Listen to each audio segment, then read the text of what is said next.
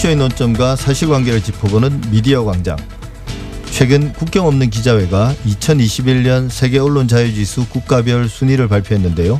우리나라 순위는 작년과 같은 42위로 아시아에서는 3년 연속 1위를 기록했습니다. 또 국경 없는 기자회는 우리나라의 언론 자유를 분석하면서 세 가지 제도적 개선점을 지적했습니다. 공영방송의 지배구조 개선, 형법상 명예훼손죄의 폐지, 그리고 국가보안법 폐지입니다. 그동안 공영방송 지배, 지배구조 개선과 명예훼손죄 폐지는 여러 계기를 통해서 공론화가 되곤 했는데요. 국가보안법을 둘러싼 논의는 어디까지 와 있을까요? 오늘 미디어 광장에서는 언론 자유의 관점에서 국가보안법을 둘러싸는 여러 쟁점들을 짚어보겠습니다. 민주사회를 위한 변호사 모임 오민의 통일위원장 나와 계십니다. 어서 오십시오. 네, 안녕하세요. 예. 세계 언론 자유 지수 이게 뭐 많은 분들이 아는 건 아닌데 아시아 1위를 했다는데 이거 어떻게 평가하십니까?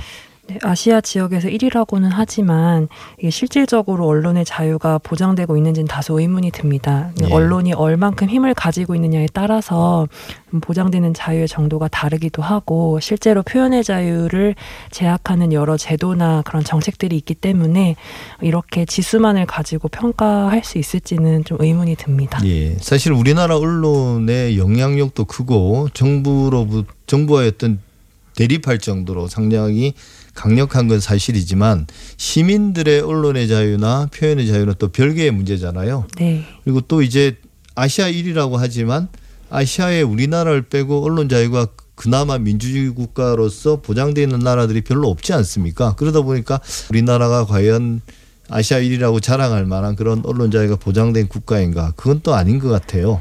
근데 이제 세계 언론 자유 지수를 발표한 그 국경 없는 기자회가 쿡 집어서 형법상 명예훼손죄와 국가보안법을 폐지하라고 이렇게 공고했단 말이에요. 사실 이들 단체는 지난해에도 우리나라 이제 언론 상황을 설명하면서 민주주의가 안정된 국가들에선 정부가 언론의 자유를 억누르기 위한 구실로 국가 안보를 이용하기도 한다라고 해서 우리나라를 지목을 하고 국가보안법을 언급했거든요. 이게 국보법과 언론의 자유는 정확하게 어떻게 연관되어 있습니까?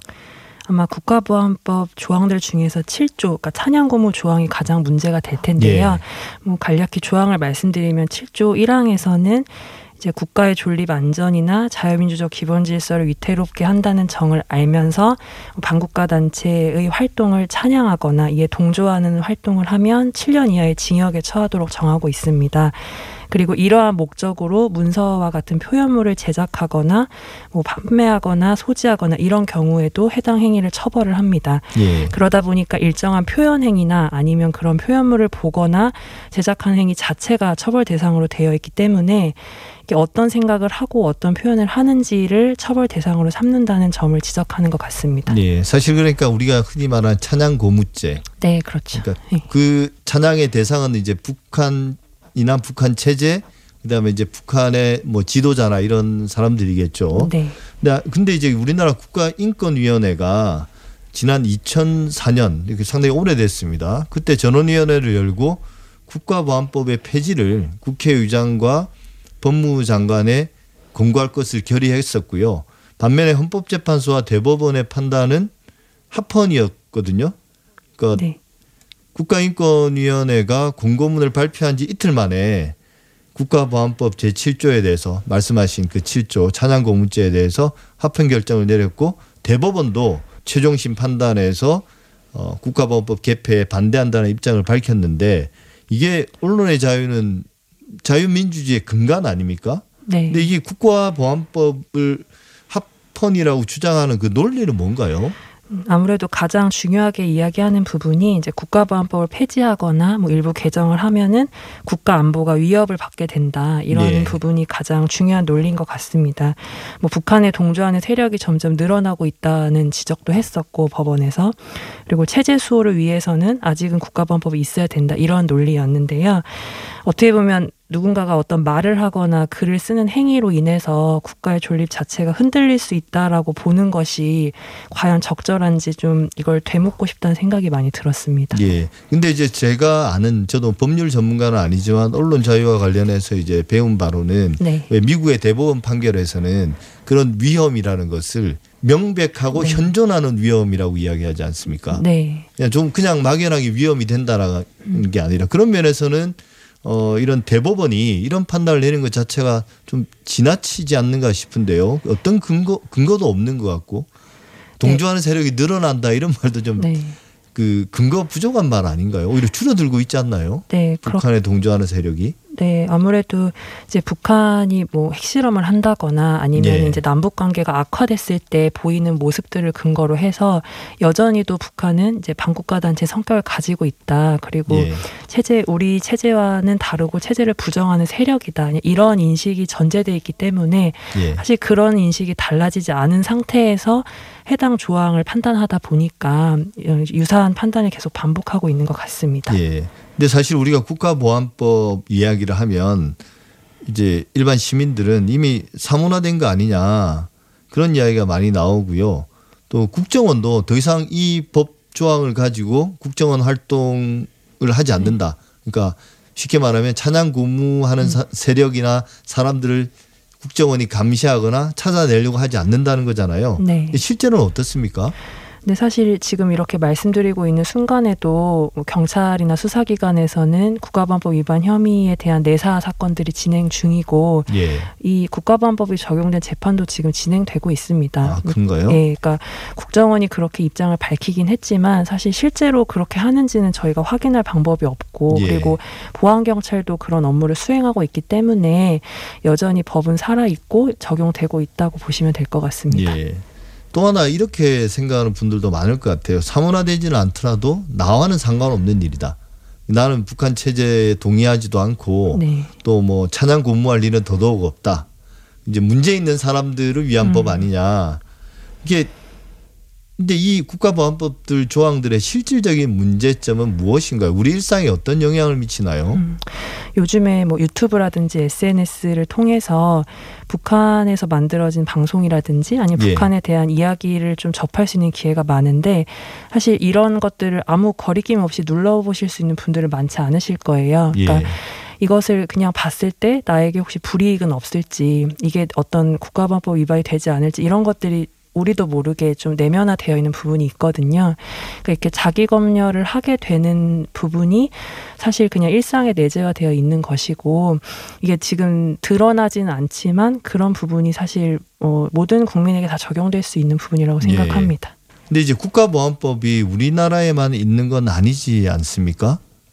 뭐 그 법이 해외도 있는지 또 해외에 있다 하더라도 찬양 고무나 이런 조항들을 포함하고 있는지 이게 궁금한데요. 그러니까 뭐 치안을 유지하기 위한 그런 법률 조항들은 형법상에서 많이 다루고 있는 것으로 알고 있고요. 근데 지금 우리의 국가보안법처럼 어떤 체제를 부정하는 행위를 예정하고 특히 이 적용되는 대상이 북한일 것을 예정하면서 사냥 고무 이런 행위들을 처벌하는 조항은 없는 것으로 알고 있습니다. 예. 근데 이제 지난해 국가보안법 제7조 찬양 고무죄 조항을 삭제하자는 그런 법 개정안이 국회 법사위에 상정되기도 했는데 현재 국가보안법 뭐 개폐나 개정에 대한 논의는 어느 정도까지 와 있습니까? 최근에 어떤 한 국회의원이 여론조사를 해보니 어 그런 찬양 고무죄 그러니까 7조를 폐지하는 개정안에 대해서는 찬성한다는 응답이 45%. 네. 그러니까 반대하는 응답은 39.5% 이래서 오히려 더 높게 나왔거든요. 네. 지금 말씀하신 것처럼 이제 국회에서는 7조에 대한 폐지를 내용으로 하는 개정안이 발의가 되어 있는 상태이고요. 그리고 지금 헌법재판소에서도 이 7조가 어, 이런 표현의 자유나 양심의 자유 이런 부분을 침해하지 않는지 이것이 판단 대상이 지금 되어 있는 상태입니다. 예. 그래서 국회에서는 그 법안의 논의를 지금 좀 기다리고 있는 상황이고 헌법재판소에서도 빨리 심리가 좀 진행되기를 좀 바라고 있는 상황입니다. 그리고 예. 얼마 전에 이제 시민사회 단체들이 모여서 국가보안법 폐지 공동 행동을 좀 결성을 해서 이게 7조 조항뿐만 아니라 법 전반을 폐지할 필요가 있다 그런 목소리를 지금 모으고 있는 상황입니다. 예, 사실 이게 워낙 갈등을 유발하는 사안이고 정치적 네. 갈등을 유발하고 또 이제 과거에 한번 활발히 논의가 됐다가 또 이제 잠잠해졌지 않습니까? 네. 지금 이제 이 2021년에 국가보안법 폐지 논의를 지체시키는 가장 중요한 장애물이라고 할까요? 이건 어떤 게 있는지 또 앞으로는 이 논의가 어떻게 될 건지 좀 전망을 해보면 어떻게 될까요? 그 앞서 말씀해 주셨던 것처럼 이 법이 뭐 사문화되었다 아니면 이 법은 나랑 상관이 없다라는 인식이 아무래도 좀 많이 퍼져 있다 보니까 그런 것들이 좀 장애 요소가 되는 것 같고 그리고 또 한편으로는 음, 이 국가보안법이 없으면 어, 체제 유지나 이런 것들이 어렵다라는 그런 반대의 논리가 계속 작용을 하고 있는 것 같습니다. 그런데 아까 말씀드린 것처럼 뭐 북한에 대해서 좀 알려고 하거나 아니면 북한에서 나오는 어떤 매체를 접하고자 하는 행위 자체가 국가보안법 위반의 소지가 있는 행위가 돼버리는 현실은 그대로기 때문에 어, 이런 부분들이 내일은 내, 나에게 있을 일이 아니다. 뭐 이런 인식이 좀 바뀌어야 되지 않을까 싶고요. 그래서 예. 그 국가보안법 관련 이야기들에 대해서 좀 많은 관심이 필요할 것 같습니다. 예, 저는 항상 국가보안법 이야기하면 이런 질문 의문이 떠오르더라고요. 아직도 북한 체제가 대한민국 체제보다 우월하다고 믿는 사람이 있을까? 또 대한민국의 체제는 국가보안법으로부터 보호를 받아야만 유지될 수 있는 그런 허약한 체제인가? 오히려 그런 보호가 민주주의 체제를 더 약화시키는 건 아닐까 이런 네. 의문들이 들더라고요. 네, 지금까지 민주사회를 위한 변호사 모임 오민의 통일위원장이었습니다. 오늘 말씀 감사합니다. 네, 감사합니다.